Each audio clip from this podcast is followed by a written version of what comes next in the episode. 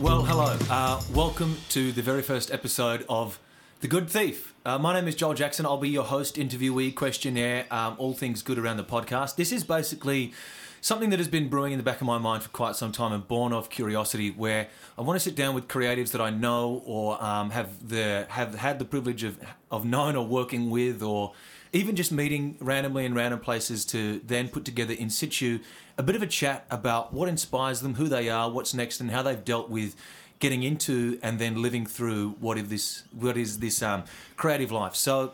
Uh, I hope you enjoy. It'll keep going and, and have any number of guests on board. This is the first episode, and I'm very stoked and very lucky to have my best friend uh, and creative ally, Jack Ellis, with us today. So, Jack, mate, thank you very much for joining us for the first episode. Wow. what an introduction. That was really something special. I could go on. So Jack is an amazing actor. Jack has just graduated from NIDA in about 2014, if I'm correct. Yep. Um, after having graduated, Jack has been doing. Um, uh, he did a, a show over in New York that was also done at NIDA whilst you were there with Adam Rapp, who was the playwright. Correct. right, yep. The guy has uh, written Globian Emmy Award winning and nominated TV series. Yeah. And also was a Pulitzer Prize winning playwright. Jack was the lead uh, of The Wolf in the River. He played the, the lead character, the titular role as The Wolf, and Adam Rapp wrote this role for the guy. They then went and took it uh, to Off Off Broadway, am I correct? Yep. And you nailed the front cover of the New York Times art section. Yeah. Yeah, Um, wow. Hmm. We may as well start there, mate. Um, Talk us through the process of, first of all, coming from a, a place like Mount Gambier Hmm. in South Australia and then going and performing uh, in, in Broadway, off of Broadway, sorry, beg my pardon, in Yeah. New York for what was it, like a month? Uh, it was three months. Yeah, Three months? Yeah, it was. You know, it's it's funny because Mount Gambier is such a small place. So when I moved to Adelaide, I thought, wow, Adelaide's huge. Right. And then I moved to Sydney. I was like, shit, Adela- uh, Sydney's huge. Right, because you first of all studied in Adelaide, correct? That's right. Yeah, I did a um, I did psychology for um, eighteen months, and then I did a teaching degree um, for four more years. So yeah, I used to be a high school teacher. no shit. Yeah, I did. Righto. So then, what was the process of you? We're, we're kind of doing this backwards and skipping all over the place. That's but all right. stick with us. We um, we'll go into all facets of what Jack is up to and also what Jack has done. The podcast is about discovering the inner workings of a creative mind and how we do it. And just if you're hearing cars or anything in the background. I want this podcast to be a thing that's in situ. It's not in a studio. At the moment, we're sitting on a balcony in Coogee overlooking the ocean. It's pretty, pretty bloody beautiful. It's on really a lovely, isn't Saturday it? afternoon. Yeah. Um, so, mate, having studied in Adelaide, studying teaching, how did you then go about getting into NIDA and what was that process like for you? Yeah, so for me as a boy in Mount Gambier, I was really into drama and acting as a kid, but it just wasn't done. Boy- Right. Boys just didn't do drama where I grew up. Like Right, yeah. A, a couple of people did, but it was mainly called to do football, AFL. And I sort of struggled a little bit with identity as a, as a child, trying to work out, you know, what are the cool kids doing? Um, eventually, I persisted with drama. Um, Through high school and, and through things like high that? school, Okay. yeah, through, even from like year five when I was in a play, and then year six when I was in a play, and then high school I had a fantastic drama teacher who made me believe that boys could do acting. Um, so I left Mount Gambier at the end of uh, year twelve. I had a year off, and I moved to Adelaide, studied psychology. I always wanted to be an actor, but I, it was a bit of a, a secret. Do you right. know what I mean? I like wasn't. a well hidden, even from family. And the well, my family knew that I was a bit of a show off, and they knew that I liked to do those sorts of things. So they just sort of come out of knew. like this, like the shower, and just start doing random bits and pieces, or like at family dinners. I were would you get doing up and puppet shows sing on stuff? tables. Oh yeah, so that, no yeah, okay, joke. next level. All Yeah, right. between between just in commercial breaks, Nana'd be like, "Right, up you get." I'd put on the glasses and I'd sing Elvis. Like I, I was a strange child. were you um, ever called upon to do like between football? You had to do like a five second thing in the, between the goals. You know what I mean? How there's Oh, always like a yeah. Bunnings ad, or Yeah. some shit like that. Well, I, you know, I was a bit of an extrovert, so the footy, being like captain of the footy team, I just loved doing the the before game chats. Like, Oh, all right, yeah. boys, we got a big game ahead of us. All right, heads up. almost hitting in like a Henry III. Or something Yeah, I just like took that. it off like I was on stage. um, but yeah, so anyway, so I had this dream to be an actor, but I um, changed so- from a psychology degree to a teaching degree. Two years into my teaching degree, I decided to audition for NIDA. Yes. And um, I What learned- year was that? Beg my pardon. Uh, God, what year was that? That was um, uh, 2007 or 2008. Right. 2000 yeah, a long time ago, 10 years ago. okay. Um, learnt three monologues, went to the audition day in Adelaide, got through day one and day two and day three, and ended up getting almost shortlisted. like, almost like the ashes kind of going through the days. Oh, it was and, brilliant. like, yeah, it was a test slogging match. it out. It was a slog. Yeah. and I was so scared, but I kept people kept getting cut. You know, hundred got cut to five. And Wow. um, I ended up getting shortlisted that year, and then I got a phone call a year late, uh, a month later, and said you didn't get in. So I was like, "That's all right." I finished my third year of my teaching degree. I decided to audition again for NIDA, and I um, got through day one and day two and day three with with new monologues, Yep. and got shortlisted again. Yes. Got a phone call a month later, didn't get in. Right. So then I completed my fourth year of my teaching degree. Uh, got a job as a drama coordinator at a Catholic education uh, Catholic school in, Okay. in Adelaide as a Yeah, yeah. drama coordinator. Had this dream to still be an actor. I was very close to the last two years, so I auditioned again and got through. You know, the three days. Got shortlisted again. Yeah. Uh, this time I got first reserve. First reserve. Yeah. Does that mean you get a Guernsey even if you didn't get a play? You It know was what a I mean? bit like sitting on the bench for the AFL Grand Final. I just was not not needed. I just wanted to be like, give me the names. I Or want to you're go. like Timmy Cahill at the recent World Cup, just call him in for five minutes and see what he can fucking do. Exactly right. You They know what just I mean? didn't need me, so it was really disheartening. And I thought, you know what, stuff it. I'm not going to get in. I'm not going to audition. So I taught again for another year. Um, the audition applications came and went. I missed the boat the fourth year. Right. And I had this change of heart, and I literally rang up NIDA and pleaded with them to let me. They're like, well, applications have closed, buddy. And I was like, well, you've got to let me, please. Like, I'm the guy that's been really close. Yeah, yeah. And they said, uh, you've got, you know, a week to learn three monologues. They're in a week Right.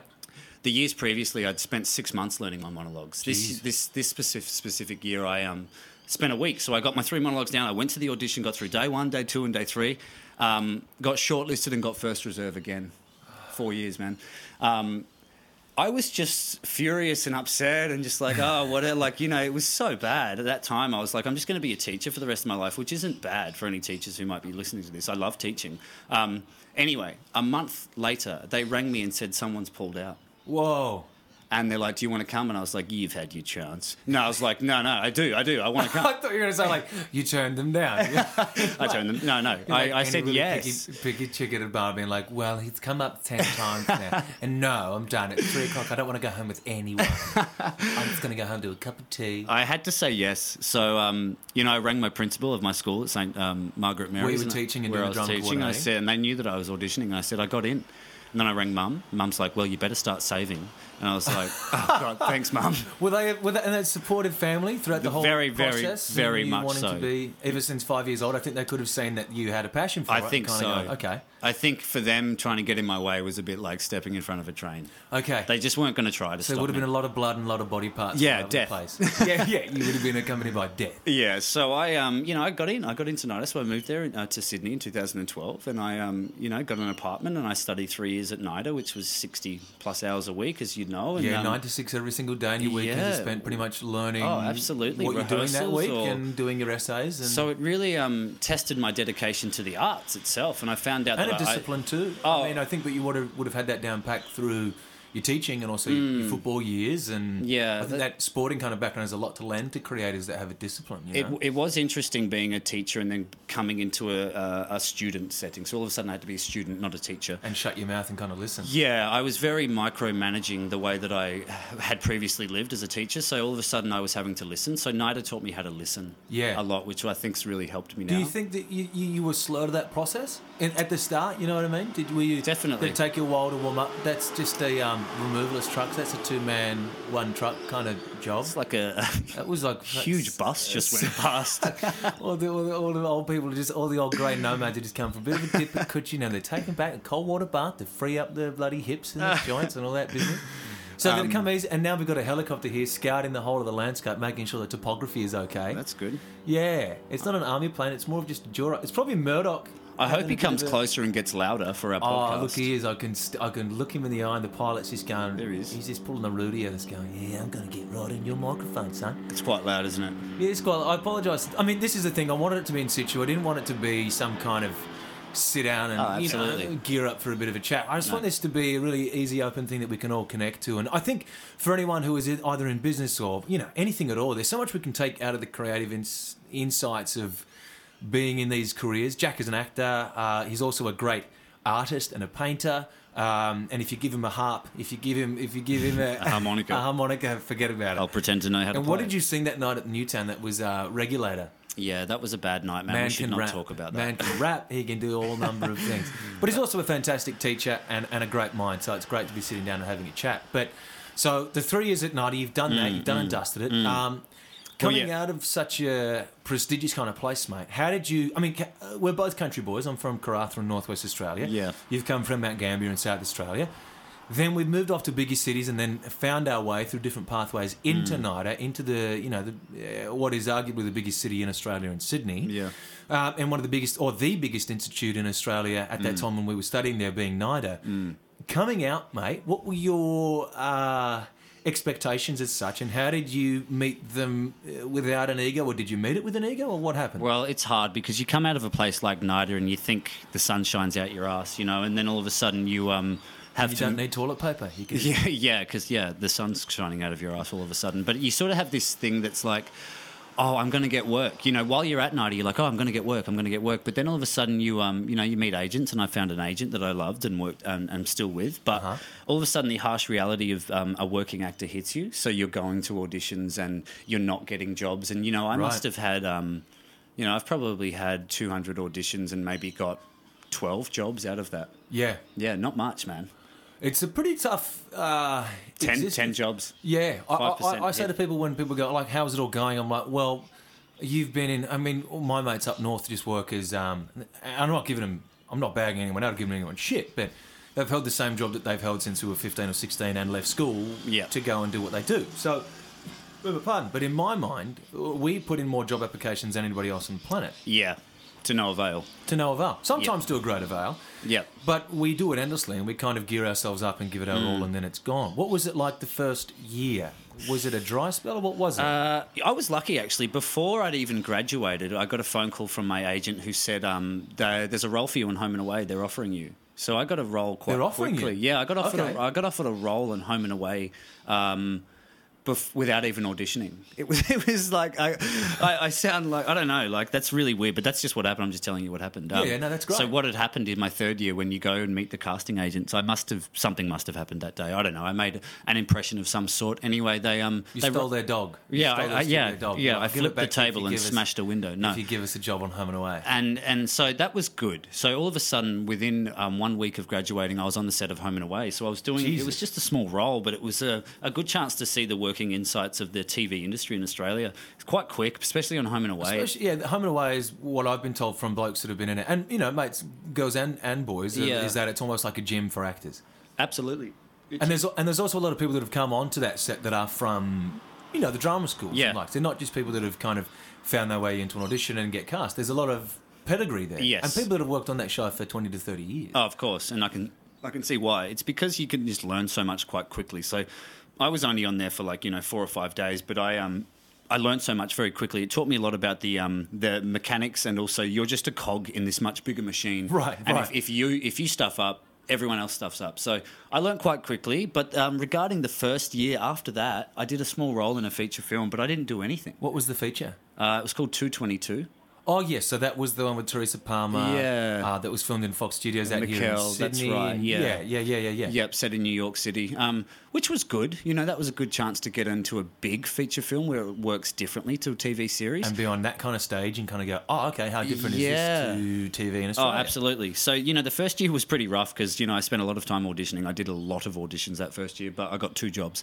Um, and so, but the end of the end of that year, which was 2015, it Yeah. had been a year since I graduated NIDA, I got a phone call from my um, friend Adam Rapp, who you mentioned before, the Yeah. director.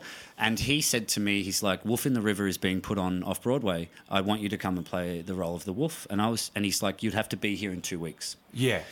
So I was like, shit. Uh, right. So I was like, I'm moving Ah. It was to like New a York. good, uh, and Yeah. a great, like, Yeah, it was. It was so much like I've got to work out what's going to happen. So I moved to New York, and like you said, and I did. I did three months of theater, and I love theater. I love the stage. So I had a great time. I met a lot of fantastic uh, American actors. is it true that you had Scorsese in for a night? they well, Adam had just finished doing um, Because he just did um, the HBO show. Which, Vinyl, Vinyl, which, which yeah. Scorsese wrote. So yeah, which was with the Ray, 60s period. Ray Romano Yeah. is that his name? It was the bloke and Don, um, Donnie, who's ma- married to. Yeah, Um, well- he's, she's with. He is with um, our great Aussie Roseburn. Oh yes, that's They're right. married. That's right. And also, yeah. So Adam's friends He's with, writing off her with Rose, cocktails but- on this podcast. Well, that it was so strange jumping into that champ. world because Adam's a very prolific writer, and he writes for HBO, and he he's written lots of amazing things. And all of a sudden, he's hanging out with friends like um, like huge people that he's just name dropping, and I'm like, wow. And Sigourney Weaver, she was the s-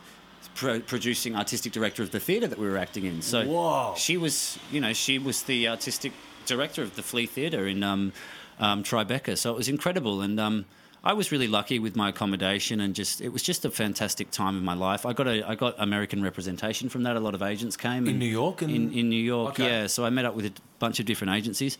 But you know, it's one of those things where you just always pinch yourself. Like I, I'm just thinking to myself, how is this happening? Like you know, you get some big things wi- in your life. You're like, well, today I have to do this. I have to meet with this person, then do an audition, or then Yeah. do a show. Yeah. And you sit and think, how am I going to do this? But you think to yourself, you've done it before, mate. You'll do it again. And and just on that, like, how do you, in the face of anxiety, in the face of performance pressure and things like that, when Mm. you're meeting fantastic people and doing great auditions, and then stepping in on stage to do big roles with big people Mm. in the you know in, and in the realms of more, how how, how do you manage that stuff? If you so in the, in the day of a life of Jack Ellis waking up, what do you do? Well, if it's a show day, if I'm doing a show, you know, I guess it's a lot of internal discipline and reassurance. You've got you've got to be your biggest fan sometimes. You've just got to be like, To be fair, It's- that wasn't like a fart or anything. no, that I was was Jack. just scratching the chair. I can Scratching do it the chair. again to prove that. Yeah, Um, Can you do it again? No, that no, I was his can't. asshole. the sun's shining.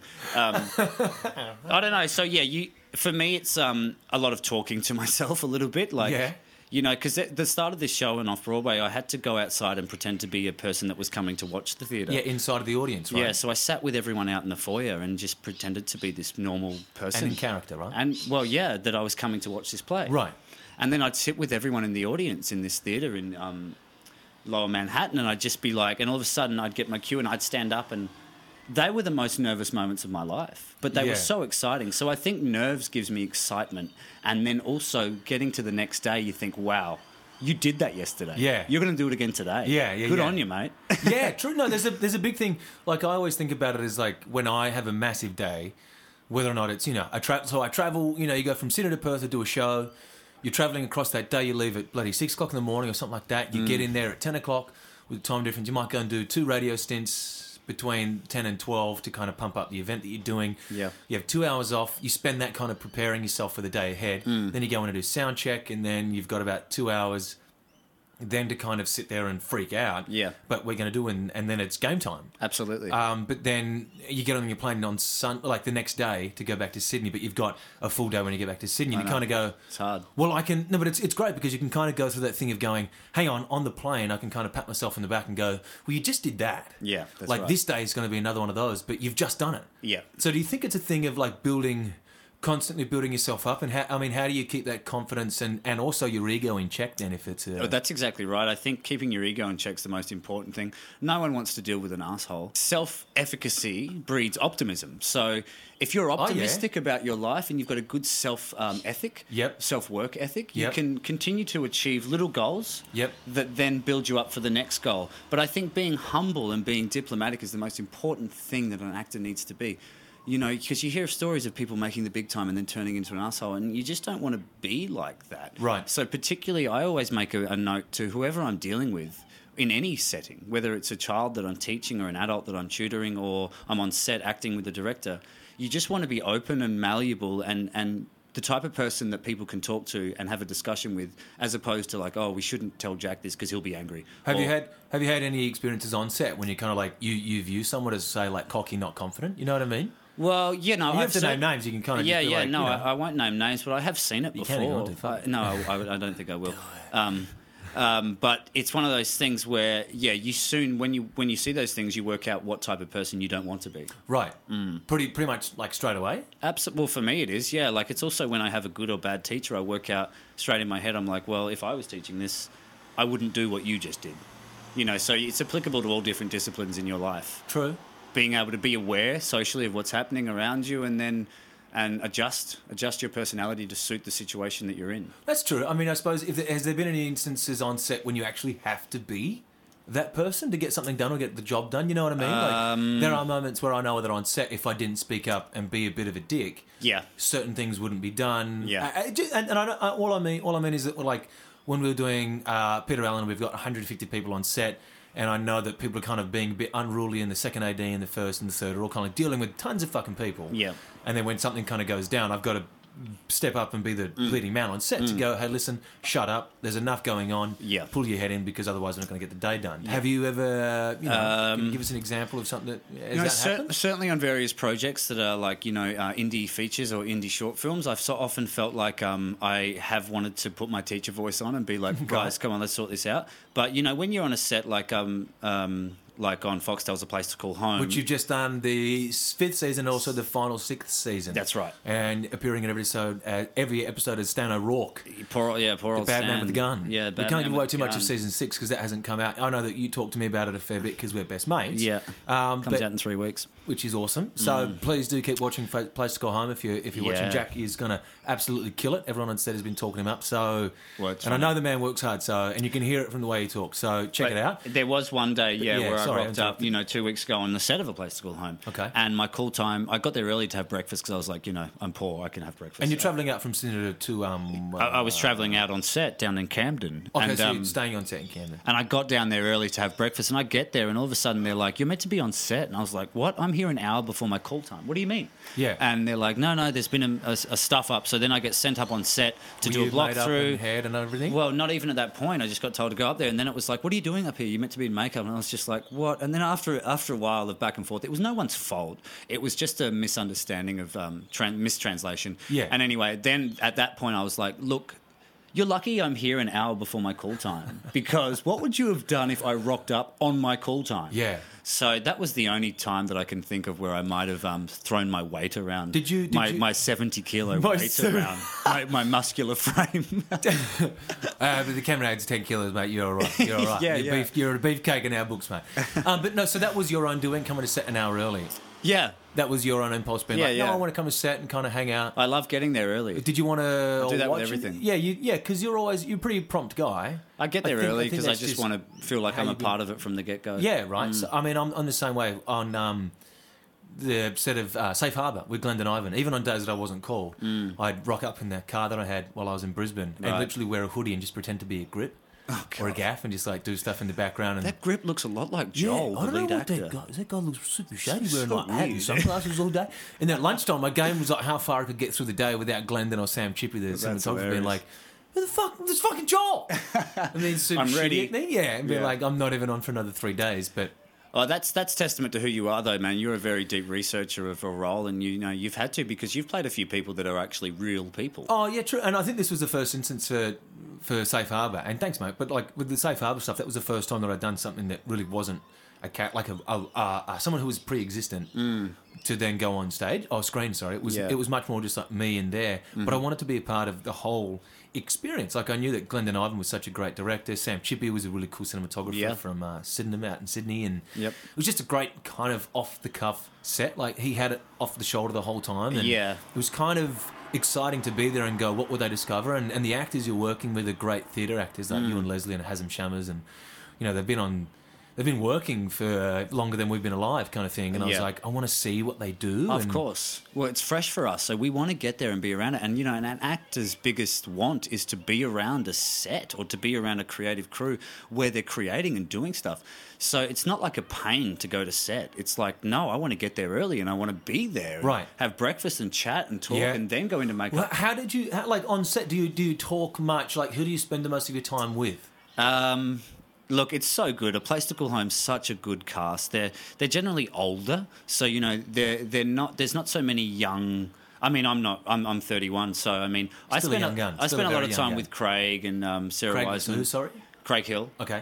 Um, and wait, did I say Craig Hill? It might be Craig Hall. Jeez, I hope Craig doesn't hear that. That's all right, Craig. We love you, mate. Regardless of the last name, it's just a vowel. okay? You understand, Um, and you know understand. he was one of my really good mates because I had a lot to do with him on set within the shots. The Uh-huh. the, the previous uh, season, I spent a lot of time with Aaron Peterson, uh, who's was a a fan- great- fantastic actor. and Fantastic he was up actor. for a Logie for that. Yeah. Um, I, I just tried to get along with everyone, you know, and I ask a lot of questions. I of the of the people on, like as of crew or of cast. Like, who do you ask everyone. more of? Like Okay. I literally ask everyone questions. My makeup person, my hair person. I just would be like, I think that our whole Like, why are idea you of putting playing David Bowie makeup on my eyes. Yeah, right now? pla- yeah, It's- yeah, it's- yeah. Why do you use your hand on my no?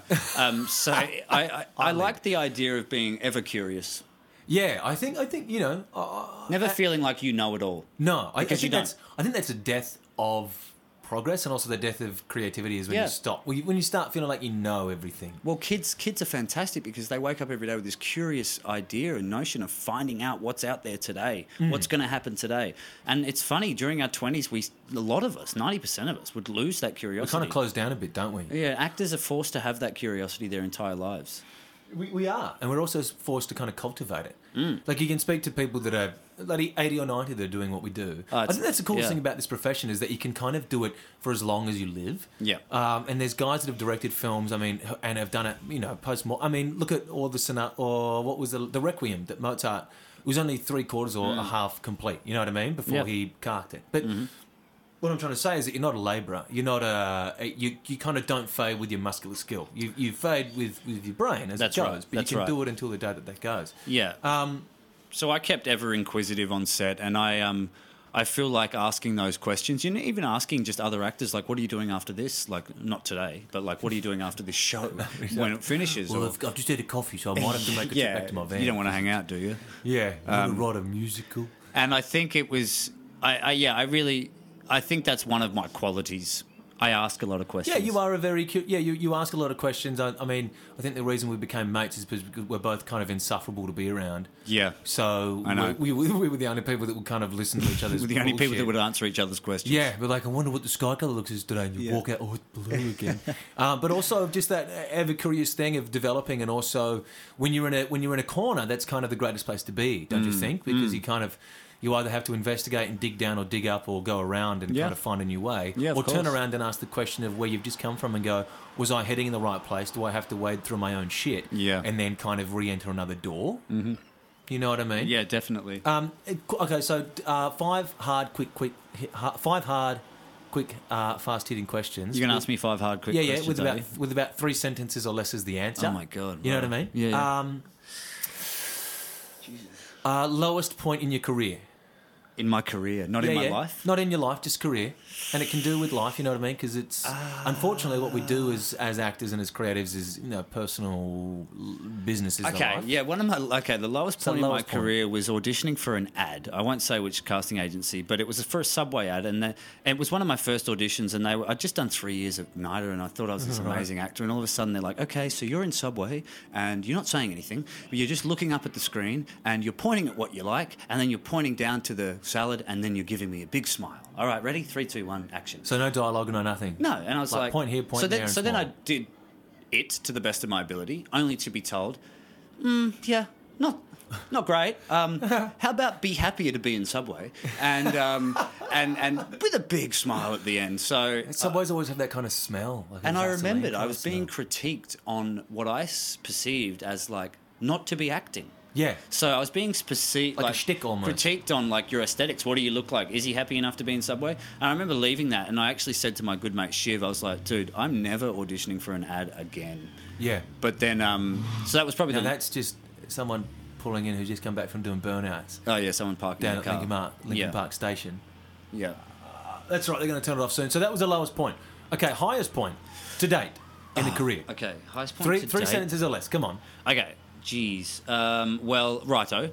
For me, it was probably um, n- only about a month or two ago when I was um, on set filming for Yep. a place to call home, and um, I had a scene. I spent it was a day of just me on camera.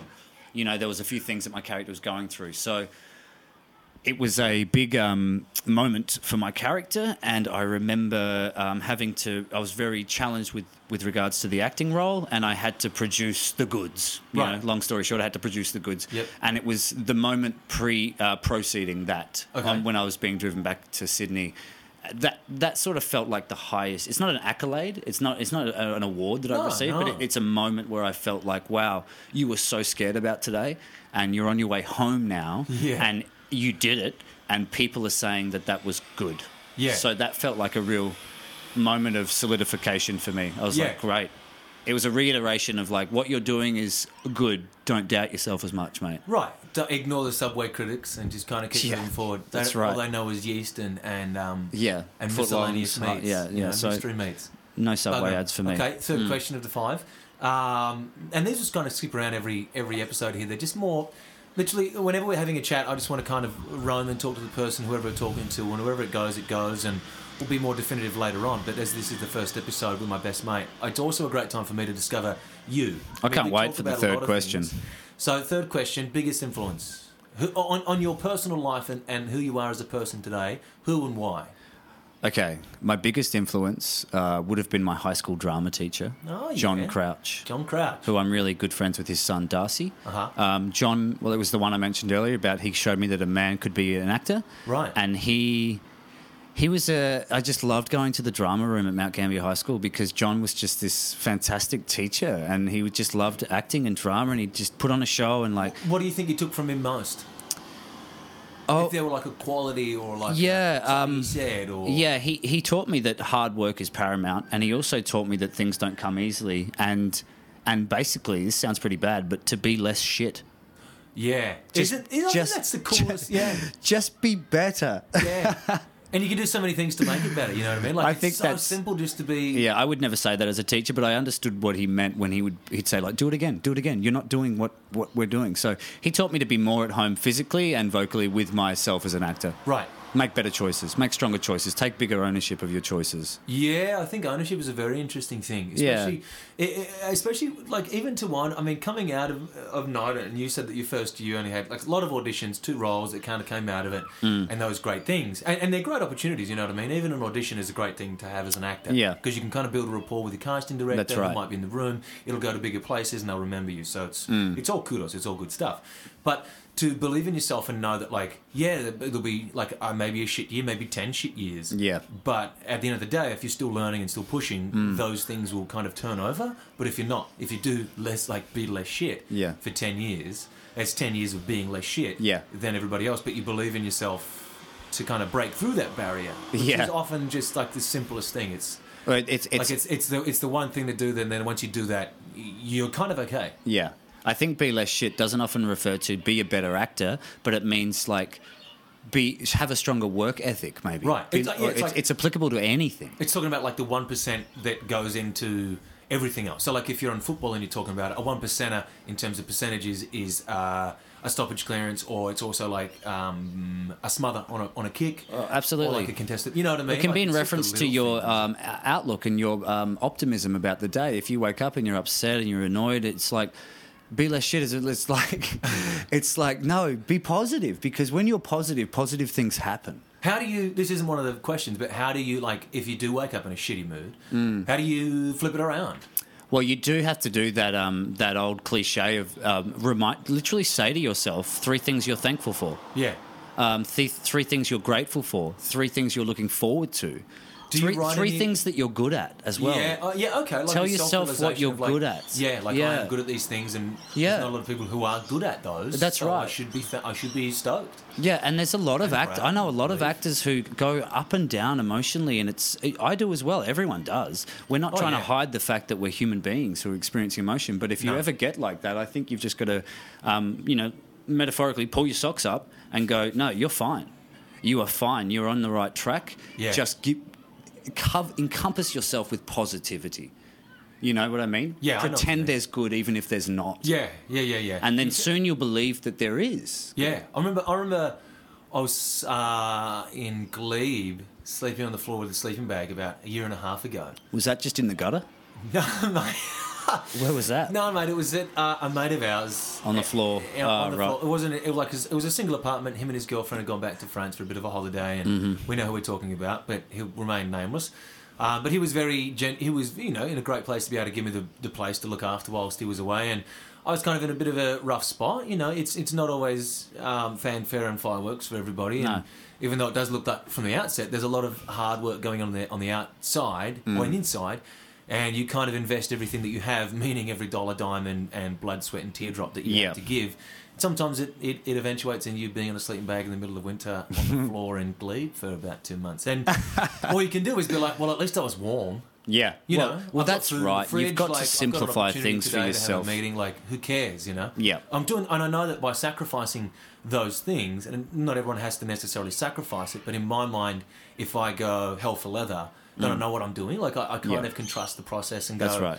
Well, I, someone's going to believe that I'm passionate enough to do something stupid and do something great, so Yeah. Yeah. that's going to lend itself. Yeah, you've got to be kind to yourself. Yeah. You really do. Are we up to three or four questions? Uh, that was number three. that was number three. That was a long-winded. uh, Um, Jeez, that went on. We kind of just transpired and we went for a bit of an adventure. Uh-huh. Okay, back to number four. Right. Um, mate, who, what, what is the single kind of greatest uh, artwork, be it, um, you know, painting, film, stage show, book, uh, anything that you've kind of read, seen, or heard that has inspired you to, con- to, to, to be who you are artistically? right. Because you are a very talented painter, Yeah. So, an artist, you know what I mean? Like you're a yeah. smart, talented dude. So, You know, I do love Jackson Pollock because his Okay. his art is a very strong rep, uh, representation of the artist's mind frame, the space of mind. When he did that, What do you and mean?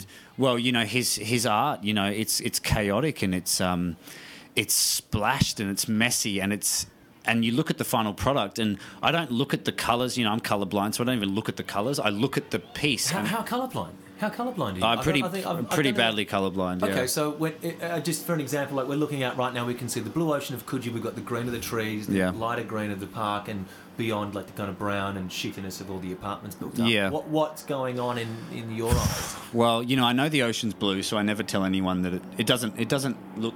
I don't know. Maybe what it colour looks is blue. it to you, mate? Well, everything's quite shiny, like those Here comes trees. Fucking Rupert Murdoch again. Oh, here comes So the helicopter. Just, just give us a second. Red hot second. You know, I know. You know, you learn, so you know the trees are meant to be green. You know, grass is green, but you know, tr- grass looks shiny red to me. You're kidding? No, no So joke. this, the, the park across the road there looks red. shiny. It, everything it's quite, quite shiny. Those trees look quite shiny.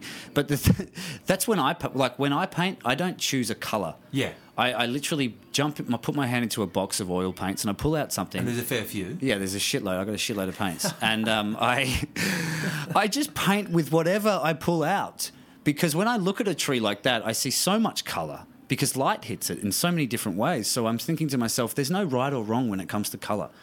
You know, I don't think in color. I just put when I paint, I just put any color down, and if if someone likes it, they like it. If not. They don't like. I paint landscapes, ground sometimes, and people are like, "Wow, what an amazing ocean!" And I'm like, "Pfft, "I thought that was, I thought that was a freaking cliff," you know. And I love how people perceive things differently. Um, so for me, Jackson amazing. Pollock was an amazing artist. I also loved the film Requiem for a Dream. Yes, which was Jared Leto. and- Um, Yeah, it showed me that acting doesn't have to be like this nice, neat, l- nicely present in a little bow. It And can be packaged kind of thing. Yeah, it can be this ugly, ugly thing. And I love that idea of being like really ferociously ugly sometimes in my acting. Yep. And finally, the the book that I loved was J.D. Salinger's Catcher in the Rye. Yeah. Because I really um, um, uh, resonate with Holden Caulfield, who's the lead uh, narrative speaker in, in the, lead, the protagonist in that, that book, and he, it's a it's a a sequence of um, just narrative running through his head, and I love Yeah. that idea. And he's so crazy, and he does everything wrong. You know, he's just this vagabond that goes out there and gets it. And I remember reading that when I was in year ten and being like, "Shit, this bloke's mental," but I love him. Did you take any of those lessons or kind of like um, pathos or like the, the stuff that he was doing, the way that he was living into your own life? Yeah, well, he was living on the like you know smell of an oily rag. He had nothing really. Oh, But it come from like a very good private school kind of thing? Yeah, and Like- he moved, went to New York City, and, and and he spoke about all the weird things that were happening. You know, he talked about how quickly he fell in love with these people, and I just remember thinking, wow, this guy's crazy, and I love how he's just so open with what he's saying. So I I tried to like you know put apply those things within my life. I don't. I don't think that I'm Holden Caulfield, but I'm like No. I love. I just loved his spontaneity. Yeah. he was just a go-getter. And I don't know if I don't know if this is the truth, but I, I, when I was because I read it and then fell in love with it too. I read it. I had um, four days out in a shack in the uh, my it's Mm. a great in, book. in, like Dampier of Northwestern Australia. I just had four days out camping there and read it, just sitting there kind of looking at a barren expanse, going, "There's another heli." Um, Mm-hmm. But uh, I, I think J.D. Salinger wrote it as though from the perspective of someone who was returning from World War II, but was in the body of a of a teenager. Right. I- I, I think That's great. because That he makes was a lot of return sense. vet himself, and he Yeah. Mm. kind of was feeling displaced and wrote it as though like everyone in everyone in life is, is displaced. And there was a fantastic moment in that book when he talked about how sad he gets when someone gives him a present. And I remember really, really con- empathizing with that and connecting with that and being like, I get sad when people give me presents. What do you mean? And I explained that to Sophie and, and I explained that to some people, and it was like, um, why? Why? No one could understand why I get sad because what, what what makes me sad when someone gives me a present is like they've gone to the effort. So already I'm like, oh, that's so nice of you to go to the effort. Right. And then and then I feel like they've spent money. Maybe they didn't have much money. What if I don't like it? Yeah. I get sad about the whole thing instead of just being like, "Thanks for the gift, mate." Yeah, even I'm though I like, like it, it's a "Oh, very that's treasured sad thought, that you mate." brought me a present." it's strange, man. I can't explain that, but I do often get sad if people buy me gifts. That's unreal. Yeah, I, I- get this. I mean, my It's almost so happy that it's sad. yeah, like if it's, that it's, makes it's sense. such of a swing It's such a, a real nice because thing. Robin Williams would always think about. Um, he'd say, um, and this is why we call it the good thief because we're stealing ideas and and and, and ide- uh, ideas and thoughts and things from people that we admire creatively to then kind of put into our own lives and just share these thoughts and think about them ourselves and to ruminate. I don't think people talk enough about i- ideas and stuff anymore. No, I, think, no. I think we've kind of culled that in our society. Yeah. Well, you know, there is a fair audience for it, but every day we're not actually having these conversations with the ones that we're around. That's Hmm. where these kind of uh, conversations have come from. But uh, the present thing, I mean, Robin Williams talks about the ebb and flow of comedy and tension. So he goes, "There's so much happy, like your, your life and psyche is a pendulum, so it can only swing so far until it has to swing back to the relative amount into the negative." Mm-hmm. So is that what you mean by like the constant happy and sad? You know what I mean? Yeah, I think as an actor, you've got to be this emotional vessel that's ready to, you know, it might be a, it might be 10 a.m. on a Tuesday morning, and you're having to do a very challenging audition where you're crying because you've lost your child, or you're doing a, God forbid, a rape scene or something awful. You know what I mean? As an audi- yeah. as an audition. So as an actor, you have to be very, very um, um, available emotionally, and your vulnerability has to be high. But then you- you then you're expected to just be like, oh, I'm going to go have lunch with my mates and just be normal again. Yeah, afterwards, or even So- beforehand, you might have a coffee with an agent, kind of be like, you know, or even a co- you know, a coffee with a producer. Or Well, there's writer a or lot of whatever. back and forth emotionally. So I, I really um, have a lot of uh, respect for actors, people who are really genuinely putting themselves out there emotionally and, and, and having a very strong, vulnerable side because it's hard. Yeah, People who are an accountant in the city don't have to do that every day. no, they kind of got to deal with. If you're a black and white carpenter thing on a they can't work hide. site, you're not expected to like, yeah, cry at lunchtime, stab someone in the afternoon, and then go home and have dinner. Like it's all beers and skittles. It doesn't happen that Yeah. way. Beers and skittles, mate. If only, if only. Now the fifth question: Fifth question. um, What do you want to learn? Like, what do, what do you feel like you have to learn to in order to have like feel fulfilled? okay. And I know that's another question for someone who's only just turned, you know, hit thirties, Yeah. uh, But yeah. you know, what what is the thing that most sits on the top of your brain where you want to kind of go, yeah, fuck, I, I need that, I want that. there's a few like I, I always want to learn everything. Yeah, I you- really want to you're go back pretty to um, Italian because I studied that Okay, for 13 And you speak- years. you do speak it. Yeah, so I to really teach it, right? Yeah, I used to teach Italian. I really want to get back in that world and just be able to speak fluently again. Okay. Um, I also want to learn how to edit uh, films. I really want to get my head around Final Cut Pro. I can do really minimal editing, um, but yeah, the next sort of things that I want to do is obviously rekindle my love with learning Italian, learn how to edit films properly, and Uh-huh. yep. make my own stuff. Yep. Um, and to also um, continue my painting. Yeah. I want to learn how to get in within strong, like ha- have a stronger foot within the art scene of Sydney. Um, yeah, learn how to to really uh, be at the helm of my own exhibitions. and do you think that's uh, that's also a bigger thing to kind of go learn how to be at the helm of your own output? Yeah, well, of course, of course. Like I have a lot of output with art. Like I paint a lot. You paint, you teach, But- you write, you act. Yeah, but I think it's the next step with my with regards to painting is to then have a great a greater connection or a synapse connection that can take me to then getting it exhibited. Even Right. though that's not why I paint. I don't no, paint no, to no. sell it, Totally. but I think that could be a nice next step for me where I could literally make money for old rope, hopefully. Yeah, and you don't want to be in Orson Welles and have it all put up in a shed somewhere, and No. then the day that you die, people go, "Oh, Oh, fuck, wow. He was what's he was a this?" painter? Yeah, and I'm sitting there going, "I've been trying to tell you guys for years." Yeah. You know, Yeah, that's right. So, you know, I think those those things are the things I really want to learn. it's admirable, man. I think there's a lot of cool stuff to be had from that because it's not necessarily just like, "Oh, I want to." You know, read this book or kind of do this thing or whatever. It's it's more of uh, because you're always consistently working at your art. I mean, I remember when I used to do it with rulers, and it was very kind of perspective driven, almost architectural drawings. Yeah, of my- Mm. buildings that you've seen or landscapes you were creating. Then it went to kind of surrealism of drawing planets or like bits of moons or something that have been uprooted and hanging. Mm. Well, I kind of was off too in the scared to draw with distance. paint because I was colorblind. I didn't draw with paint until I was 30. Oh, mate! And I that didn't paint with paint and that until was I was based on the 30. fact that because you couldn't see the color, you were very self-conscious about. Well, because what you other grow people would up, say, you grow up using or- coloured pencils, and people would say, "Oh, what have you done that for?" Or the grass Was isn't that even in colour. like primary school? Of course, mate. That's what happened to me my whole life. Fuck. Always using the wrong. I remember my mum used to write the colour of the pencil on the, On the pencil, pencil for me for you. at school, so I could um because I know what society expects it to be. Totally. totally. So that's what I'm like. Okay, I'm going to do this now. I'm going to paint a. I'm going to you know paint a um, a phone box. Maybe it's red. I'm going to Okay. paint the street. That's probably grey. You know, I hear what things are meant to be. Sky's blue, grass is green. Yeah. And I wasn't brave enough to paint until about two years ago. I've only been painting for two years. yeah, because you've only been using oil and and Yeah, and all that kind of acrylics shit. and Yeah. watercolors, and now I'm now I'm just like, and it's because of my mum. Literally, I remember mum saying like, "Who cares? Who cares what people think?" Yeah. She said that's from a young age for me, so I'm like, yeah, who does care? So it took me 30 years. I'm confident in very a lot of areas of my life, but with that painting, it took me 30 years to get up the confidence to be like, you know what, I'm going to paint. So I went and bought all these paints. Didn't even know what colors I had. They all looked the same to me, a lot of them, besides Right. white and black. Right. Um, so then I just bravely just started painting with these colors. Yeah. And people come around and they look in my studio and they're like, Jesus, like, wow. Yeah. And I'm like, really? That's good? You like that? Yeah, and Because because- it's news to me. And because a lot of your stuff is quite big, it's not just like a small kind of. I remember uh, when we were younger and we were living around e- each other a lot in Sydney Yeah. when we were studying together. Yeah. you'd get stuff off the street and then paint over it. yeah, yeah. I was always painting on like crappy surfboards or broken tiles. Yeah, and- anything that you can kind of get your hands on. You Yeah. also did it on guitars. Like, I, yeah, I, I draw on guitars. Sam Mack has a Sam Mack. mm. guitar of yours. Sam Mack, the weatherman from Channel Seven, also a very good friend of yours. And Yeah, yeah. I no doubt an designed, influence designed too, his like- guitar. Um, Um, but but there's that thing of, of kind of going like you, you never needed a platform to kind of do anything. You were always doing it regardless. I draw on rocks around at the cliffs. We, I've got footage on a GoPro of you drawing with like some old bent up kind of just ignore. It's a motorbike. You don't know what that is.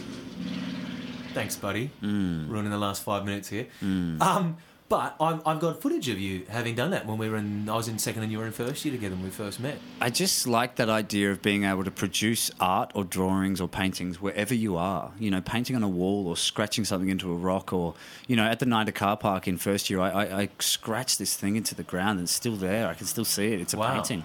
It's a it's, It's a not drawing. a dick. It's like an actual. No, it's, it's not just a dick and balls, man. It's actually something legit. It's Wow. nice. Um, I like that. It's still That's there. cool, dude. That's so a shame. yeah, I I don't know. You know, life's life's hard, man. I've got a lot of artistic endeavors, but I just have to keep putting one foot in front of the other. That's all I can say, really. And um, eh, eh, before before we go, uh, what would be what would be the the act or the um, thing or or a thing that you've done that you would most like to be remembered for? Could it could you know it doesn't even- performance? No, no, no, it doesn't be a performance. An act of uh, uh, during life, and just if you can hear kids screaming in the background, they've just started playing touch rugby or t-ball or something down Yeah, there. I and feel like Johnny's going not getting down there and his way. telling them to shut up. Shut up, you kid! hey, Mr. Wilson. um, now, what would be what would be the the one thing that you would like to be remembered for that most speaks to who you are? I, you know, I, I taught f- at NIDA uh, with the intellectually disabled group for three, four years, and I really loved who I was when I was doing that, and I've done it recently as well. I would rather be remembered as a nice guy that loved teaching acting to people with intellectual disabilities as opposed to a, a, a wonderful actor. Yeah, I have more of an ambition to be seen as a wonderful educator or facilitator of performing arts as opposed to um, this this amazing actor that then went and did this and went to Hollywood and now he's on drugs. You know, it's like I, Yeah. you know I don't want to be Yeah. I don't want to be that or guy. even just doing studio films that are kind of like, Well- yeah, cool, you made a studio movie. For me, acting's been a, a drive, but it's also been something like I don't care if I don't do it. right. I love it, but Right. I, it's not going to ruin me if I just stop getting work because I'd rather be remembered as someone who just tried to do everything as opposed to like stuck it at acting. Because I think as humans, we're more complex than just one thing. You know, I wanted to be everything when I was young, which is why I became an actor because you can be everything. Yeah, yeah, You can get a yeah. role as a doctor, you can get a role as a warrior in a, in a, in a 1940s film, you can do whatever, you know. So that's why I did it, but I'd rather be remembered as someone who. Um, just was seen as someone that really just liked doing lots of things, particularly artistic, creative endeavors, Yeah. as opposed like maths and science is not my thing, mate. yeah, So and neither is sitting behind a desk. Nah, I, I, I am this stuff that. traveling vagabond type. Yeah. I like that idea. No, I like that, mate. Mm. Well, I'll, I'll be there to make sure that everyone remembers you for that. But Jack, thank you, mate. Jack Ellis, future star of the stage and screen, and already burgeoning onto the stage and screen with screen with Foxtel uh, Series Six of Place to Call Home, which is about to come out. That's the final series. 19th of August. 19th of August, it's going to come out. Jack Ellis, mate, thank you very much for having been the first guest on the podcast. Joel. Give me your time and insight. It's been fantastic, mate. Chat I to really your fans. appreciate it. Yeah. No, no, anytime, mate. Beautiful. anytime. Thanks for stopping my brother. No worries, mate.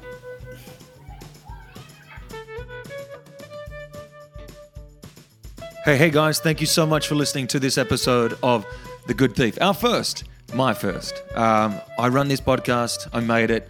And if you've got any comments, queries, ideas, you want to get in contact or you want to collaborate, please contact me at joeljacksonofficial at gmail.com. Or if you just want to keep following the story, get on Instagram and follow me on Joel Jackson Official. And stay tuned for the next episode. It's going to be a cracker.